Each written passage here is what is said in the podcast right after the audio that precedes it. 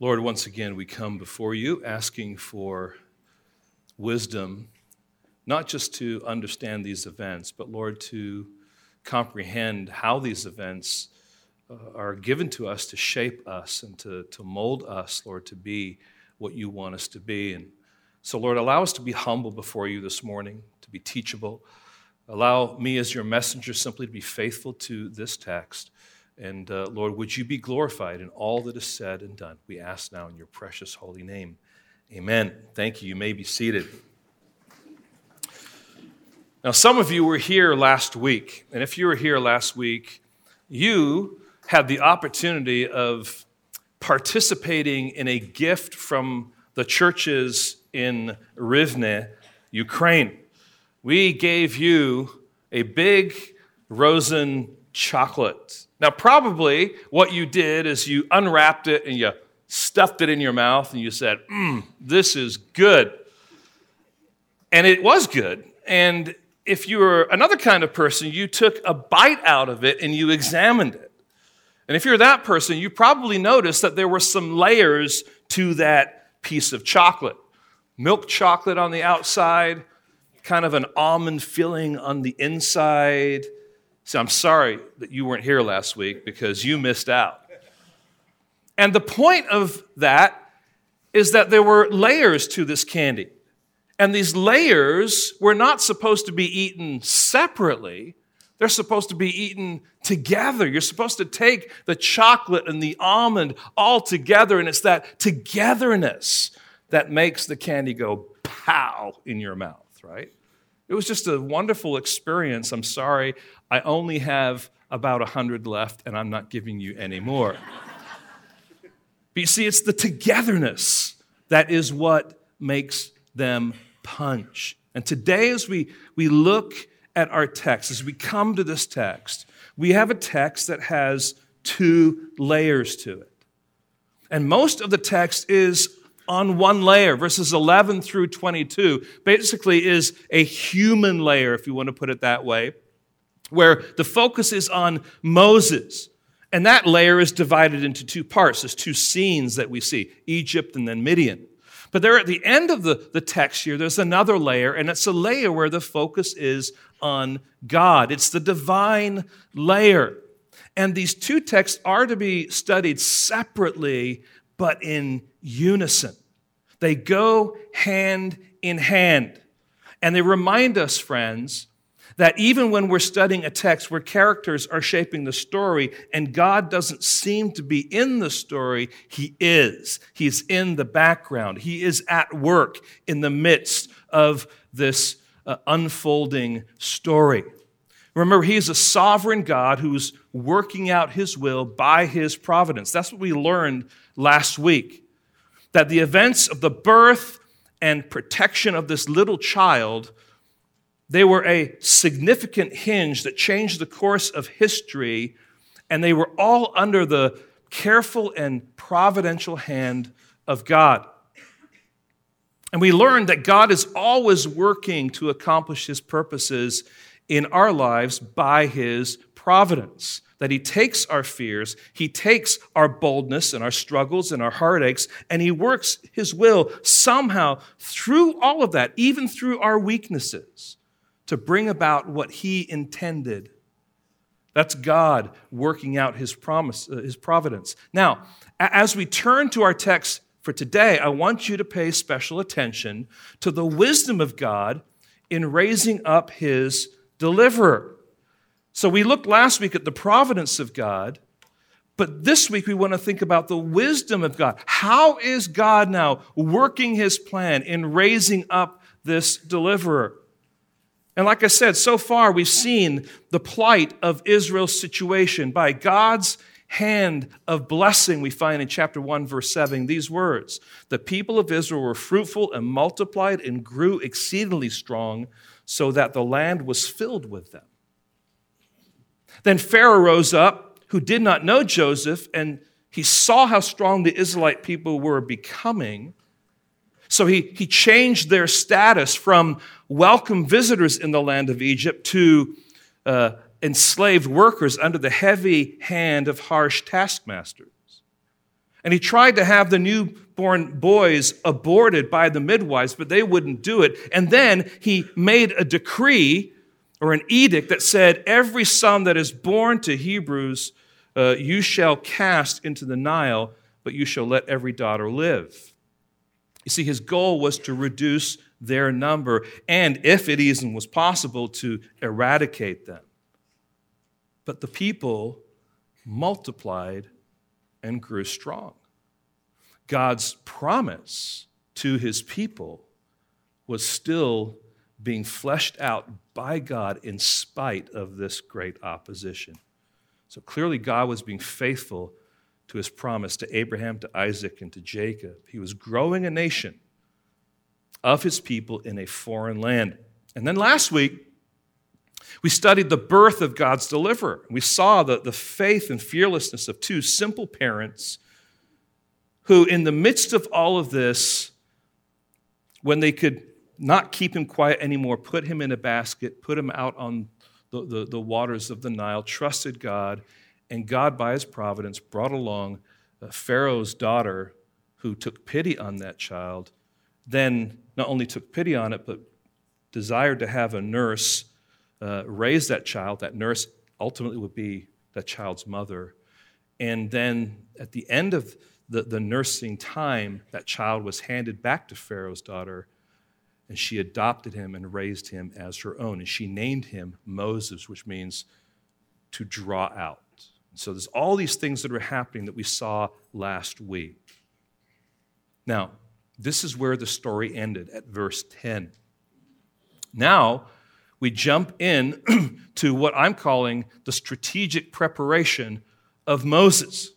And we jump into this text and we notice that this text begins with these words One day when Moses had grown up. So clearly there's time between verse 10 and verse 11. Now, if we read this text through the lens of today's culture, we're tempted to think that Moses was probably around 18 years or so right? Because this is what we think, right? This is what happens in our culture. Hey, mom, stop treating me like a little child. I'm an adult now. I'm 18. I'm all grown up. What parent has not heard those words?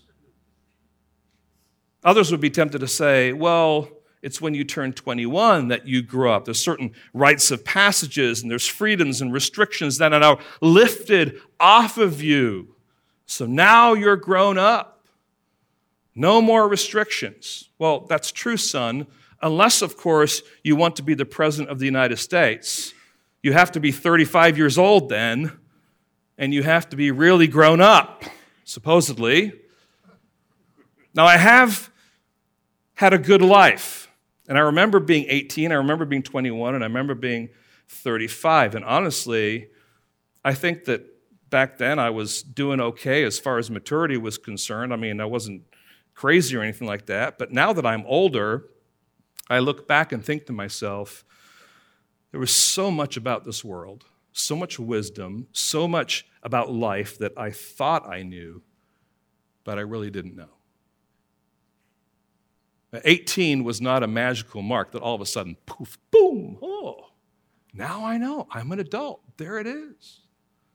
21 didn't do that. 35 didn't do that. But what I realize is that now that I'm on in years, I'm still growing up. And hopefully you are too. Now, last week I took time to remind you that when we study the Word of God in light of other passages that might shed light on the text we're studying, they might give us some interpretive keys to understanding our particular text. And that's what we have here. And the same places in Acts 7 and in Hebrews 11, where we find some, some uh, inspired data, if you want to put it that way, that helps us. The first one, of course, is Acts 7, where Stephen is preaching a sermon before the Jewish council in Jerusalem. And in this sermon, he leans heavily on recounting the story of Moses. And he says the following about, uh, about Moses in verse 11 of our text, he says this in Acts chapter 7, verse 23. You might want to keep your finger over in Acts chapter 7 and, and, or a piece of paper or something like that. We're going to kind of flip back and forth as we go through the sermon today. But here's how, what he says, verse 23. When he was 40 years old, it came into his heart to visit his brothers, the children of Israel. So when Moses grew up, he was 40 years old. Hey, dad, dad, I'm 18 now. I'm 18. I'm all grown up. Well, biblically speaking, son, um, now we're not told that that's supposed to be like a, a benchmark, but what, what we're finding here, though, is that these events now begin when he's 40 years old. And this is an anchor that begins this text. Again, in Acts 7 and verse 30, at the end of what we have looked at uh, or read for today, what would be happening after this, we find in chapter 7, verse 30, there's another anchor that ends this text, and it says this now when 40 years had passed. What we have recorded in our text today is 40 years of activity. And just kind of put that as, a, as kind of a backdrop. Moses is 40 years old, and by the end of our text, there's going to be another 40 years that have taken place. Okay? And again, you think about 40 as a motif in a piece of literature. How long were the children of Israel in the wilderness? 40 years. All right, so you're just thinking there's this idea of 40 going on here that is helping kind of drive these stories. Now, what we notice though is Moses here, as he's being prepared by God, it's happening strategically, but it begins in Egypt. And what happens in Egypt is failure. And we're going to walk through what that looks like here. I want you to notice, first of all, it begins with verse 11. It says, One day when Moses had grown up. And I want you to think about this. If he's 40 years old, he's grown up in Egypt, and he's grown up as an Egyptian in the royal court, so to speak, and family of Egypt. In fact, in Acts 7 21 through 22, again, this is, this is Stephen's sermon it says this Pharaoh's daughter adopted him and brought him up as her own son. And Moses was instructed in all the wisdom of the Egyptians, and he was mighty in words and deeds. So, to be sure, he had a good education. To be sure, he understood their culture, their practices, their mindsets. To be sure, he had been trained as a soldier. To be sure, he had learned to live among the elite, expecting his word to be received and obeyed. But all this was preparation for what God was calling Moses to do. But what this text begins to tell us is that Moses was fully embraced as an Egyptian. Now, think about this 40 years is a long time. It's a long time, and it's a long time to be immersed in one culture. And to be immersed in one culture where you are living as part of the elite of that culture. So we understand here that, that Moses, at this point in time, although he's a Hebrew, is also an Egyptian, fully and completely, except for the fact of his blood. That's the life that he knows, it's the lifestyle that he knows, okay? Now, I don't know about you, but there was a time in my life when I thought that age 40 was ancient. I thought that I would never get there, right? But now, when I think of someone who's in their 40s, I think of someone who has been around for a while, who has passed their youthful passion and zeal, has settled down to begin live life with some balance and wisdom. So there's everything in this text that's telling us that Moses had grown up physically, intellectually, socially, and with some measure of maturity. His time in that Egyptian royal family had served him well on many fronts. And that's why what we read next is rather baffling. Notice, as we continue on in this verse, we read, He went out to His people and looked on their burdens. Now, this should shock us a little bit in one sense. We're probably so familiar with it that we don't recognize the impact of this. But here, we, here he is at 40 years of age, and something is going on in his heart. He begins to identify with his people. And this expression, his people, is used twice in verse 11. His people, his people, not talking about Egypt, but talking about the Hebrews. The writer of the book of Hebrews gives some perspective here. Verse 24 of chapter 11 By faith, Moses, when he, had, he was grown up, refused to be called the son of Pharaoh's daughter, choosing rather to be mistreated with the people of God than to enjoy the fleeting pleasures of sin. He considered the reproach of Christ greater wealth than the treasures of Egypt, for he was looking to the reward.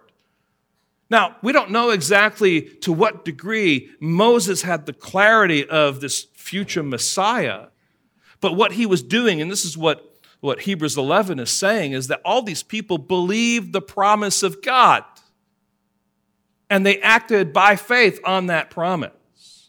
And here is Moses now who is choosing the path with his people rather than to stay as uh, an Egyptian. So, as this is un- unfolding here, we understand that what is going on is grace is at work in his heart and he is compelled to notice his people. And he begins to go out to the labor camps and the places where they're doing the construction, and he sees how his people are being treated.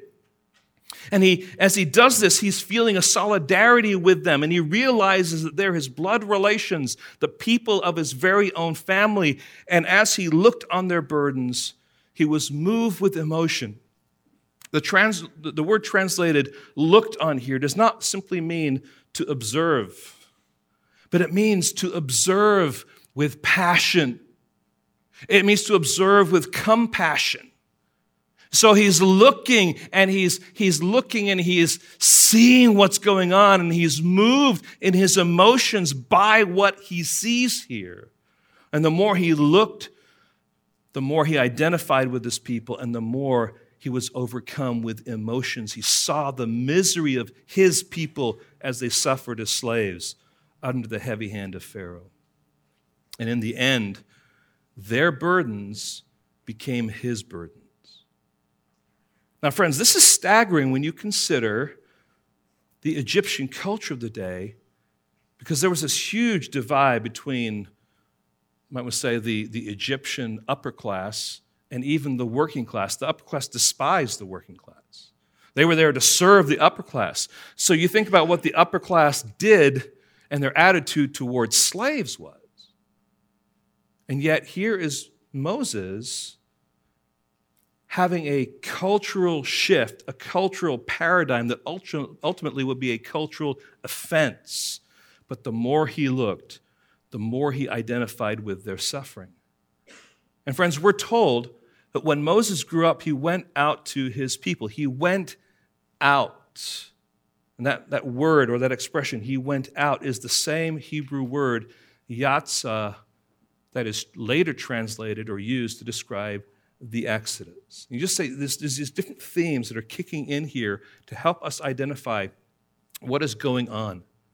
So, friends, before Moses could lead God's people out of Egypt, Egypt would have to leave Moses. See, this is what we have to understand. Moses was fully an Egyptian in that sense. But before he could lead the people of Israel, as much as he had compassion on them, Egypt had to be taken out of Moses. And certainly God would use all the tools that helped shape Moses in Egypt as part of his formation as Israel's deliverer. But the grip of Egypt had to be loosened and reapplied to his people, Israel. And the moment Moses' heart was moved with compassion for his people, he began to be willing to be mistreated along with the people of God rather than to enjoy the pleasures of sin. Now, friends, on a human level, what Moses chooses to do was unthinkable. He had everything the world had to offer. He had grown up as one of Pharaoh's grandson, enjoyed all the riches and pleasures that came with his royal status. But he let go of that privileged position because of his compassion for his people who were enslaved. Friends, do you see the parallel that's going on here? Isn't this a foreshadowing of what we read in Ephesians 2 about Christ? Though he was in the, uh, sorry, Philippians 2, though he was in the form of God, did not count equality with God a thing to be grasped, but emptied himself by taking the form of a servant, being born in the likeness of men. Jesus Christ, the Son of God, who, whose dominion and home was heaven, had compassion on those who were enslaved and humbled himself to the plan of God, and not only identified with them, but ended up dying in their place. My friends, that's a beautiful picture, isn't it? This is what the writer of Hebrews says choosing, about Moses choosing rather to be mistreated with the people of God than to enjoy the fleeting pleasure of sin. He identified with his people. But not only that, what surprises us as we read the story is his reaction to the injustice. It may not surprise us that he's reacting to the injustice, it may surprise us how he reacts to the injustice. Moses, as he continues to see the plight of his people, one day sees one of his people being beaten by an Egyptian.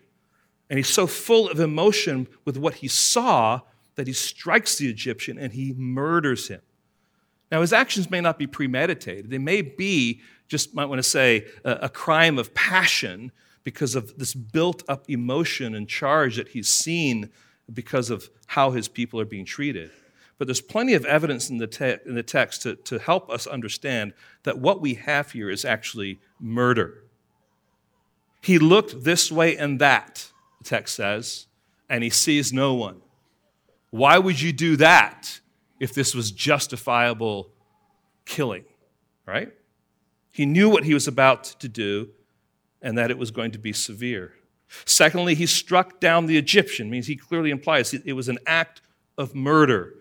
And third, what do you do with a body in Egypt? You find some sand and you bury that body in the sand. I mean, that's what else can you do, right? I'm looking for sand. There's plenty of sand. All right, I'm going to bury the body. There it is. Well, if what you're doing is not murder, it's justifiable, then you're not concerned about somehow concealing the evidence, are you? So, what's going on here is clearly sinful. It's clearly not what God intended. And Stephen, in his sermon, gives this understanding of the account. And seeing one of them being wronged, he defended the oppressed man and avenged him by striking down the Egyptian. Ah, so Moses is moved by justice for the oppressed Hebrew. Good, that's admirable. We love the fact that he's moved for justice for those who are oppressed. But, friends, as we will see, although Moses had grown up, he still had much to learn. Moses sought to deliver his people in his own strength. He had the right motive, but he used the wrong method. And part of the reason he used the wrong method is because he didn't have anyone to guide him yet. He had this burdened, uh, this burning zeal in his heart, but he didn't have that zeal fashioned by God. And so he functioned out of his own strength to satisfy what he thought was justice on this particular Egyptian. So he's moved by justice and compassion. Now, friends, he's angry and so he commits murder. And murder is simply anger taken to its logical conclusion. That's what Jesus said many years later. Listen to Matthew chapter 5 and verse 21 and following. You've heard that it was said to the people long ago, this is Jesus speaking, do not murder, and anyone who murders will be subject to judgment. But I tell you that anyone who is angry with his brother will be subject to judgment. And Moses will need to learn to harness his natural emotions and to channel his heart of justice and compassion so that it conforms to God's ways. So, friends, maybe that's a picture of your heart this morning. Maybe this is what you're struggling with. You're one who gets angry at others or circumstances that you find yourself in, and so you feel justified to act sinfully. And maybe you're right, but your actions are sinful. And maybe you're right, but you're not looking to deal with your rightness God's way. And so you give into your flesh and you lash out in words, tantrums, in violence. Friends, unfortunately, much of our society is beginning to talk about the legitimacy of harsh words, unbridled anger, and the use of violence against perceived oppressors. Culture comes up with their perceived oppressors, which many times will be you because you're a Christian. And they will justify speech that is harsh and damaging. We would call it hateful, and even behavior but they'll feel no conscience because there's a cultural norm taking place. Now, friends, be careful. Don't get sucked into that. There is a need for justice, but God has given you a new heart, a new heart that has a new mind, and He expects you to act and to think and behave in Christ like ways, not simply based on cultural norms. And in our society today, although it might be darker, our responsibility is to be faithful to what God says in spite of what other people might do. Unfortunately, cultures change, but are we really surprised? The answer should be no. Now, friends, if there's a need for justice, it's not in your hands, it's in the hands of the courts, and ultimately in the hands of the righteous judge who sees and knows all. The oppressor will never escape the gaze of God. Right? Police force might be corrupt, judges might be corrupt, but God is never, ever corrupt. And the only solution for any oppressor is to bow their knee to the Almighty God of the universe. So here we have his formation in Egypt, his identification with Israel, his reaction to injustice, but then notice his rejection as a deliverer. This comes as a shock to his system, doesn't it? You'd have thought that the Hebrews would have appreciated, oh man, this guy is fighting for us. He, he killed this Egyptian and protected one of our brothers. But notice what happens. Instead, he's rejected by his people. Here's what we're told. When he went out the next day, behold, the two Hebrews were struggling together. So it must be another kind of squabble or fight that's going on. And he says to the man in the wrong, so obviously there's someone who's oppressing another, Why do you strike your companion? And he answered, Who made you a prince and a judge over us? Do you mean to kill me as you killed the Egyptian? And Moses was afraid and thought, Surely this thing is known. There's some striking words, penetrating words here, aren't they? Who made you a prince and a judge over us? Ouch, that must have hurt. Do you mean to kill me as you killed the Egyptian? I, wait, you, you don't get this. I didn't kill the Egyptian because he was simply the oppressor. I, I killed him because he's an Egyptian and he's oppressing you, a Hebrew. Here's what Stephen says about this encounter. It's a little bit longer. I'll read the whole thing, verse 23 through 29 of Acts 7. When he was 40 years old, it came into his heart to visit his brothers, the children of Israel, and seeing one of them being wronged, he defended the oppressed man and the, avenged him by striking down the Egyptian. He supposed that his brothers would understand that God was giving them salvation by his hand. But they did not understand. And on the following day, he appeared to them as they were quarreling and tried to reconcile them, saying, Men, you are brothers. Why do you wrong each other? But the man who was wronging his neighbor thrust him aside, saying, Who made you a ruler and judge over us? Do you want to kill me like your Egyptian yesterday? At this retort, Moses fled and became an exile in the land of Midian, where he became the father of two sons. So it's clear here that although Moses was seeking to act on behalf of his people, his people did not understand that he was acting on their behalf. I mean, here he comes, burdened. I'm an Egyptian. I have position. I have influence. I can be a help here. And he commits this murder. Look what I did for you. You did what? That wasn't for us. So not only is he rejected by the Hebrews, he's also rejected by Pharaoh. We see that there, verse 15. When Pharaoh heard of it, he sought to kill Moses, but Moses fled from Pharaoh and stayed in the land of Midian, and he sat down by a well. So in just a few days, Moses has gone from sitting in the lap of luxury in the royal dwelling places in Egypt to sitting down by a well located in the Midian wilderness. This is, on a human level, one big fail. This is a moment in your life when you go, loser, I didn't make it, I totally blew it. But at the same time, Moses does not have a framework to understand what all those things are. So rather than winning his people over, he's rejected by them and he become a failure. And now sitting by this well, he is out in the middle of nowhere. He's all alone. Philip Ryken helps to capture the moment. He says, For all his admirable qualities, his hatred of injustice, his opposition to slavery, his sympathy with those who suffered, his deep affection for God's people, with one rash act, Moses threw away 40 years of spiritual preparation. Although he had a holy zeal to rescue God's people. His zeal was not based on knowledge.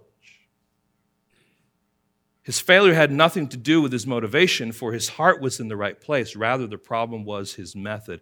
Moses was trying to save God's people by his own works, rather than letting God save them by his grace. My friends, that's an important distinction. Sometimes we want to nudge God's plan along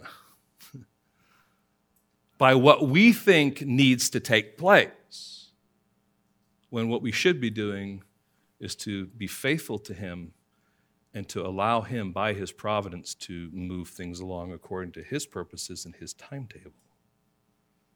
Now, I'm sure that some, there's some church growth gurus that sit down and talk about this story and say, you know, it would have been better for Moses just to back off a little bit, to stay in Egypt in that position of being part of the royal family, because that's where he could have some influence for his people. That's really how this should work. I mean, look, look at what happened to Joseph. That's what happened to Joseph. He was embraced, he was loved, and the family was protected, and he was up with the. But that wasn't God's plan for Moses. God's plan is different than our plans. Or to say it a little bit di- differently, our wisdom is not usually God's wisdom. God is the one who is all wise, and He's the one that is, is nurturing His plan and carrying it out by His will. So we can say, yes, Moses failed at being Israel's deliverer. Yes, Moses acted in his flesh and in his own power to bring justice to a fellow Hebrew who was being oppressed by a heavy handed Egyptian. But in God's mind, Moses' failure will be the path for his growth. Now, we've got to be careful here because this is a description. This is not a prescription. This is not saying go out and fail and presume upon God that that's going to be a means for your growth. But when we do fail, God uses that failure, if we are responding to that failure rightly, to be the means of our growth. And friends, it's a reminder that our sinful failures don't have to derail us. When we fail God by our sinfulness in word, thought, and deed, we must be willing to fully acknowledge our sin as sin. We must see it as an offense against God and others. We must see it in all its ugliness and its seriousness.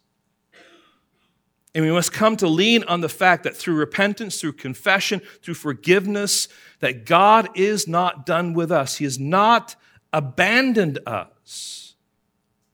And that somehow, in ways that we cannot comprehend, God is at work, even through our sinfulness, to sanctify us and use us for his glory. Friends, that is stunning.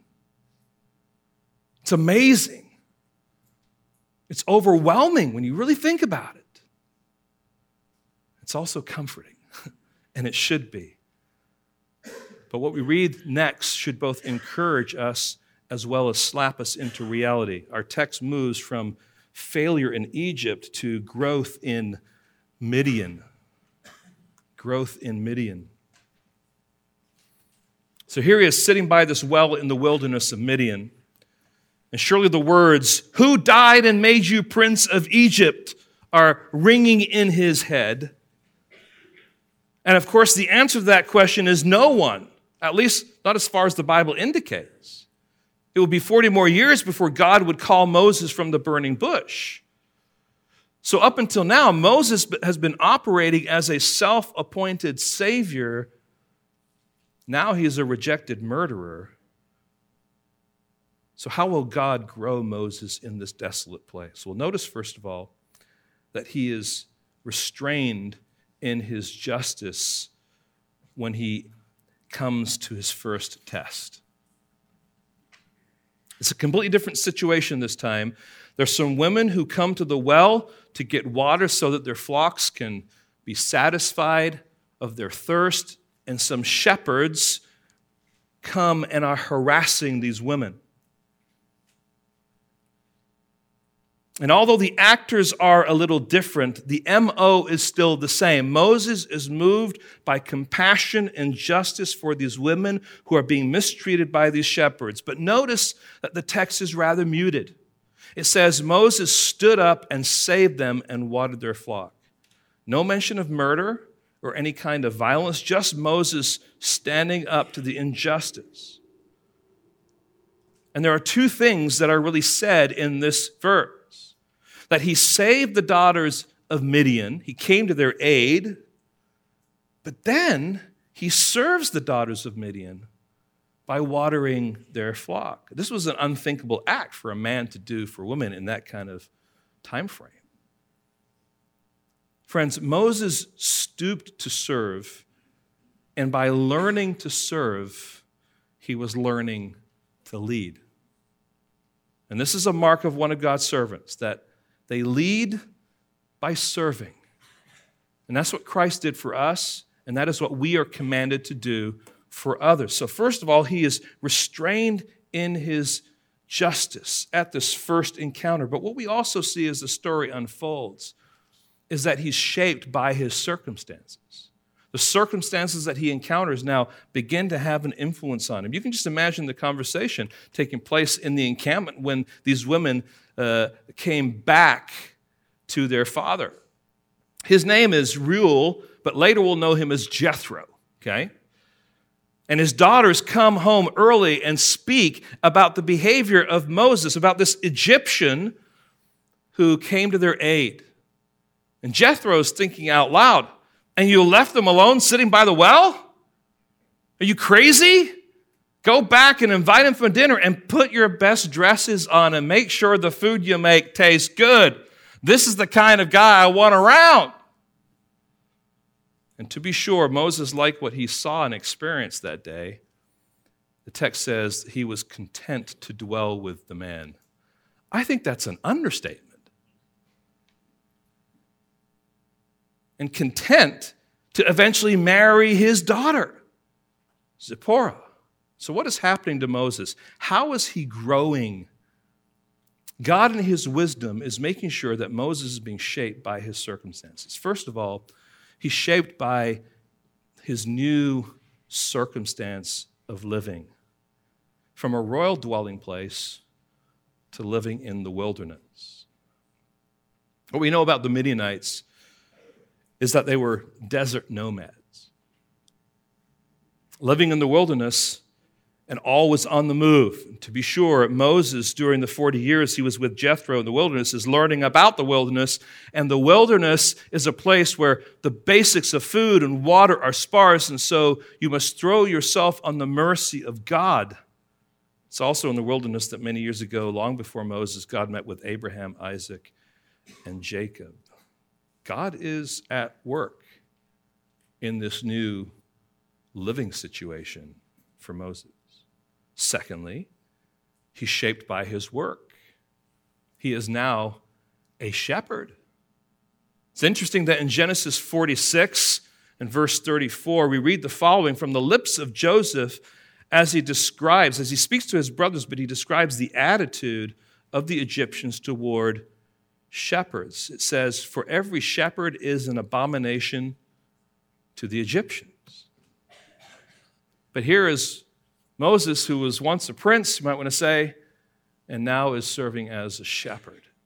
And just think about the importance of that, what it means to be a shepherd. This is language that Scripture uses about, God, his, about God's leaders. They're shepherds. As a pastor teacher, I am a shepherd. That's a role, that's a function, that's a responsibility that our elders have. And, and as a shepherd, Moses would learn all about what it means. Sheep are not very bright which means that they need someone to lead them to food and water and to protect them. Sheep make an easy target for predators, so they need someone to protect them, to guard them, to keep them safe. Sheep are prone to wander, so they need someone to bring them back into the fold. Right? These are natural things that Moses now is going to learn practically by his new vocation. And then, third, of course, there's his family. He is both a husband and a father. When you've never been a husband, you don't know what it's like to be married.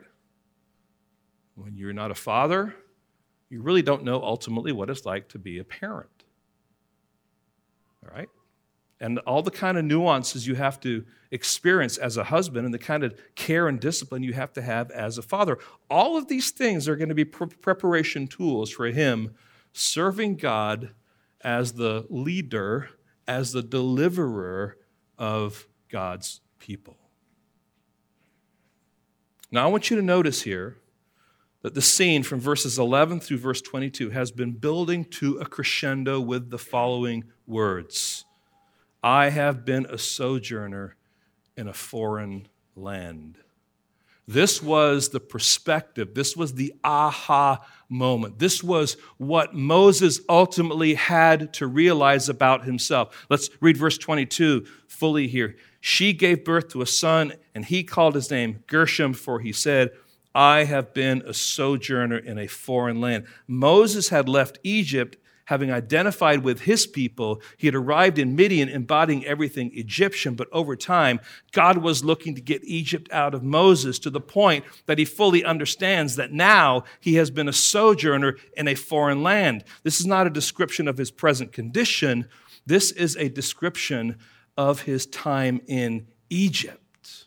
He realizes that his time in Egypt, in the royal life in Egypt was him being a sojourner in a foreign land. This is where God needed Moses to get to. One person has said this Moses was 40 years in Egypt learning to be something. He was 40 years in the desert learning to be nothing. And he will be 40 years in the wilderness proving God to be everything.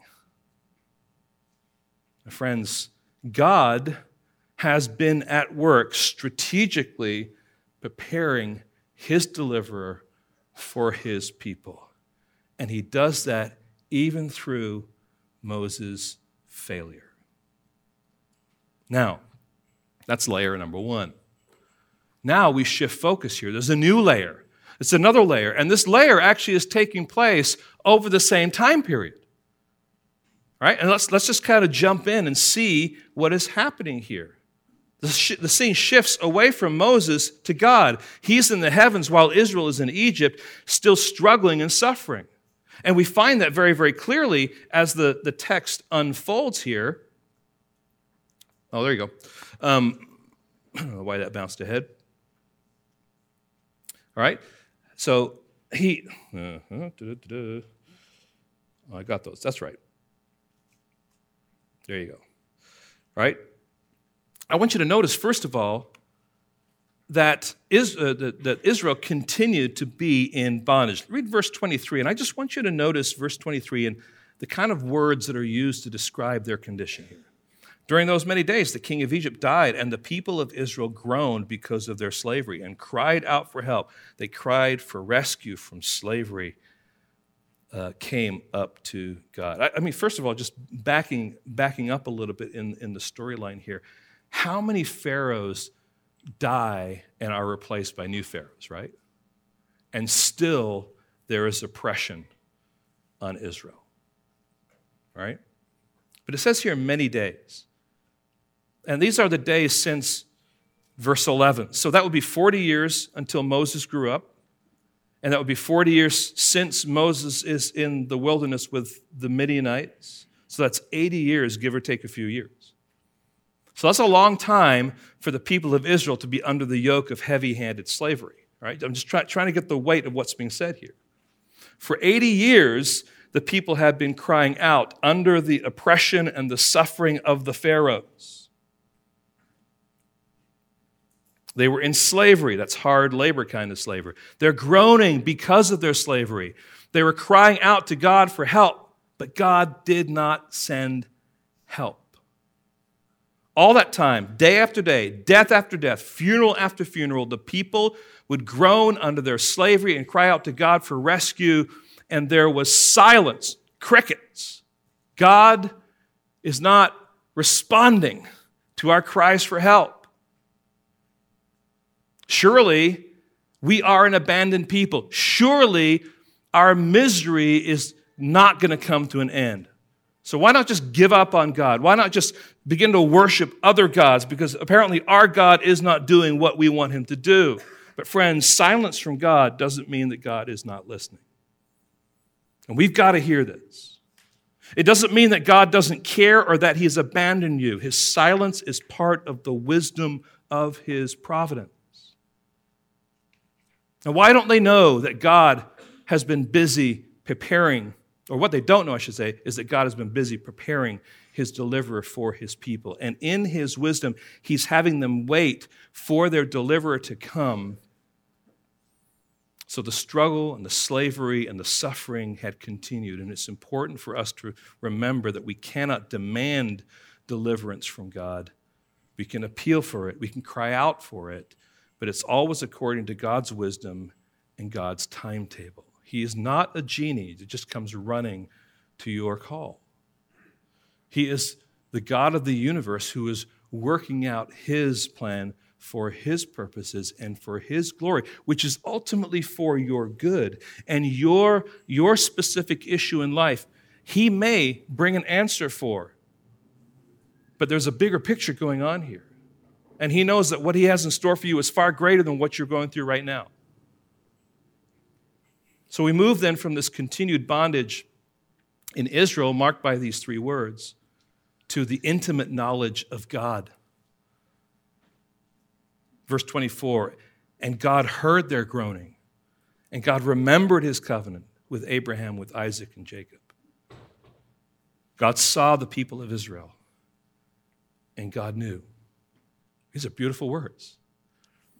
But in light of the context of 80 years of suffering and silence, these are difficult words to comprehend, are they not?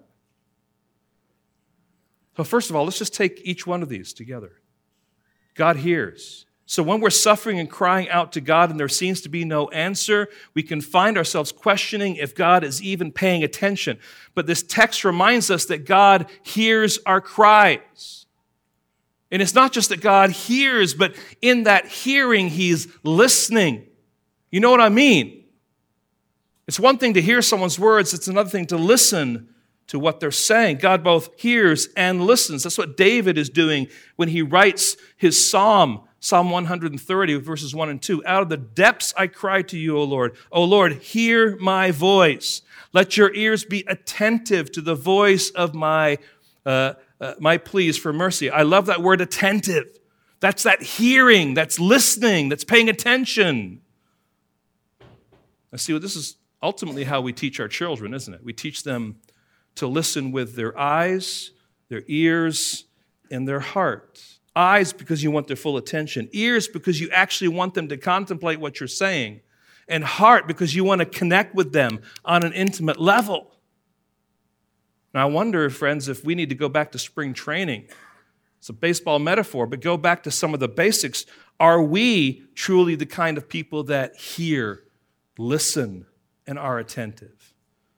And if we consider Romans 8:26 where it says the spirit helps us in our weakness, we do not know what we ought to pray for, but the spirit himself intercedes for us with groans that words cannot express. Even those groans God hears and he knows and he understands. Those are wonderful things, friends. God hears. Secondly, God remembers. God remembers his promises and he chooses not to remember our sins. Now, it's important that we understand that God does not forget. God cannot forget. I know we use it in our language saying, you know, God is the God of forgetfulness. God is not a God who forgets. To forget is passive. God is not wandering around heaven looking for his keys that he's misplaced. You don't know when you forget. That's the whole reason why it's called forgetting. It's passive. But what God does is he chooses not to remember. It's not that he doesn't know your sins or that he can't recall your sins. It's that he doesn't hold those sins against you anymore. And that's why Jeremiah 31 34 is so helpful for us. For I will forgive their iniquity, I will remember their sin no more. And friends, it's so helpful for us to have that perspective of God because when we are called to forgive others, we are still remembering their sin. And we have a hard time because we're remembering their sin to forgive. But we're not called to forget before we forgive. We're called to take those sins that have been an offense to us and to forgive. And so change now our view of those sins to I am not going to remember them. I'm not going to hold them against you anymore. We can do that. But if we function with this, well, I, I haven't forgotten this sin, then we're going to be plagued because something can happen in life, something you did forget about, but then you remember, there it is again. Maybe I didn't forgive. Oh, you did. Just, friends, it's helpful to understand how God forgives because that's how we ultimately should be forgiving. So God remembers. But what does He ultimately remember? He's remembering His covenant with His people, His covenant with Abraham, Isaac, and Jacob. And what did that promise comprise of? It boils down to three things I'll give you land, I'll make you a great nation, I'll be your God, and you'll be my people.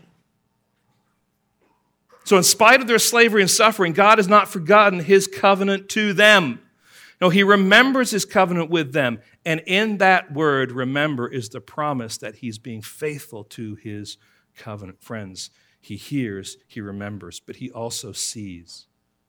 Just like Moses looked on his people and is affected emotionally, so God looks on his people and is moved with compassion and justice for them. As one old preacher says, Every blow of the hand that buffets you, every cut of the scourge, every scorching hour under the noontide sun, every lonely hour when lovers and friends stand aloof, every step in the valley of the shadow of death, every moment of sleep beneath the juniper tree is watched by the eyes that never slumber nor sleep. God sees. Now, the fact that, that God sees is either comforting to you or it's daunting. It's comforting when you're struggling through a crisis. It's daunting when you're enjoying and entrenched in your sin. God sees. He hears, he sees, he remembers. But then we're told he knows. It's just great how this text ends, right? Psh, God knows. Friends, it's somewhat unusual to to have a text that simply says God knew. And our inquisitive minds are asking the question what is it that God knew? When I was in high school, I played soccer. I started playing soccer uh, when I was a junior in high school, at least at that school. And uh, you know, in my life, God used the sport of soccer to bring me to a place where I would hear the gospel and I embraced the gospel. And my coach happened to also be my youth pastor, and he was the person that led me to the Lord ultimately. And so there was something special to me about this team. And um, we, my senior year, we had done really, really well in, in, our, in our team, and we had, we had won the championships. And now we were, we were off to Tennessee to play an, a, a tournament basically of, of, of champions. And we played our games. We had three games, and it came to the last game, and we played well, and we won that game. And we're sitting around talking and kind of rejoicing over that. And all the rest of the team goes off to the locker room, and it's just me and the coach. And I go up to him and I just start being overrun with emotions. because I was just realizing at that moment, I will never play a game for this team ever again. And because this team, the fellowship and the friendship and the, camaraderie, and then the gospel component for it, for me, it was an overwhelming thing. And I just started to bawl and I just buried my face in his chest and he just held me. And he knew. he knew what was going on with me. He knew. And friends, there's a sense in which this is what's happening in this text when, when we're told that God knew. It's not some, some just kind of intimate, intellectual knowledge that says, well, God has an understanding of what's going on. No, this knowledge is based on intimacy. This knowledge is based on relationship. This knowledge is based on covenant. It's not that God was aloof from their suffering, He knew their suffering. And friends, you may be going through some, some things and trust me, if you're one of his children, he knows. He knows. And he doesn't want you to forget that fact. That doesn't mean that suffering isn't going to continue or that hardship is, is not going to come down the, the, the path or that life is just going to be peachy key. All of those things happen in life because we're living in a sin cursed world. And God knows. Isn't that wonderful? As we draw time to a close here, I want to circle back on this text one more time, and there's three things that I want to just drive home a little bit. Number one, this whole idea of layers. Friends, must always remember that we are living in these layers. There's a human layer where, where we live our lives, where we touch, we feel, we smell, we see, we hear. This is the human level, but there's also a spiritual level where, God is actively involved with his creation, and in particular with his children. And the question here is do you live your light, your life in light of those layers? And I think sometimes when we're going through the dark valleys, all we see is what we can see and we can touch. And when it, things don't seem to go the way we want them, when we prayed and we've done the things that we're supposed to do in quotation marks, and it doesn't seem like God is responding, we can start to forget about that other layer and just focus on this layer. But see, the whole text here is saying we have to bite this together.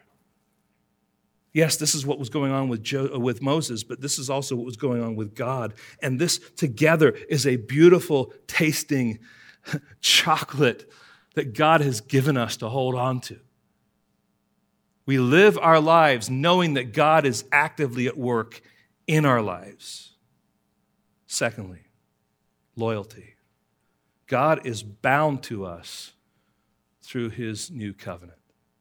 Just think about that. When you celebrate the Lord's Supper together, you realize you are going back to the basics of reminding yourself of this new covenant that took place when Jesus Christ died on the cross and paid for your sins.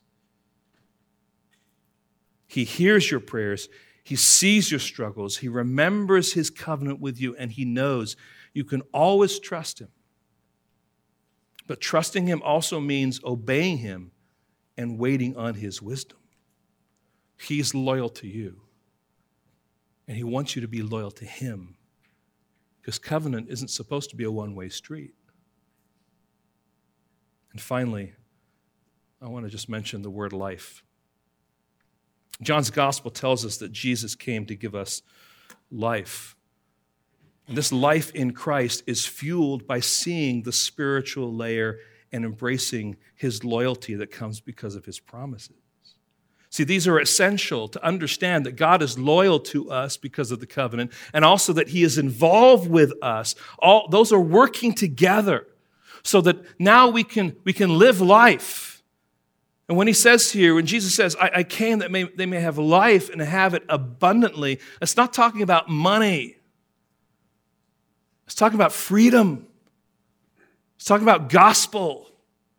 It's talking about all the, the benefits that come because of what Christ has done for us. We can live life with hope. And when tragedy comes, we have an anchor in God Himself. Friends, there's life for us. God wants us to live that life, seeing how He's working together with His people and fully affixed to his covenantal promise to us. May we seek to live our lives in such a way. Lord, thank you for your kindness. We are broken people. We fail. And yet, Lord, even when we fail, when we are repentant, when we come to you, bowing the knee, seeking to restore everything as best we can according to your will, you are at work restoring us, forgiving us. And you are at work shaping us even through our sinfulness. And we might think that our sinfulness is so bad that you could never make anything beautiful out of it. And yet, Lord, you continue to work your will. And when we humble our hearts before you, you have your way with us and you continue to shape us. We see that through the example of Paul and others who were once opposed to you, but were brought in by your gospel. Help us, Lord, now to consider that there is life for us and that you are constantly growing us, that we have not arrived yet. And even when we do arrive in heaven, we will not have reached that measure of perfection. We will still fall short, but we're thankful that your Son, Jesus Christ, was that perfect sacrifice, that perfect Savior. And Lord, that in Him and because of His righteousness, we can stand before you and we can call you Father. Lord, thank you so much. You are a faithful God, you are a faithful shepherd. And Lord, you are faithful to keep nurturing us in the direction you want us to go. And we praise you for it. We ask this now in your name. Amen.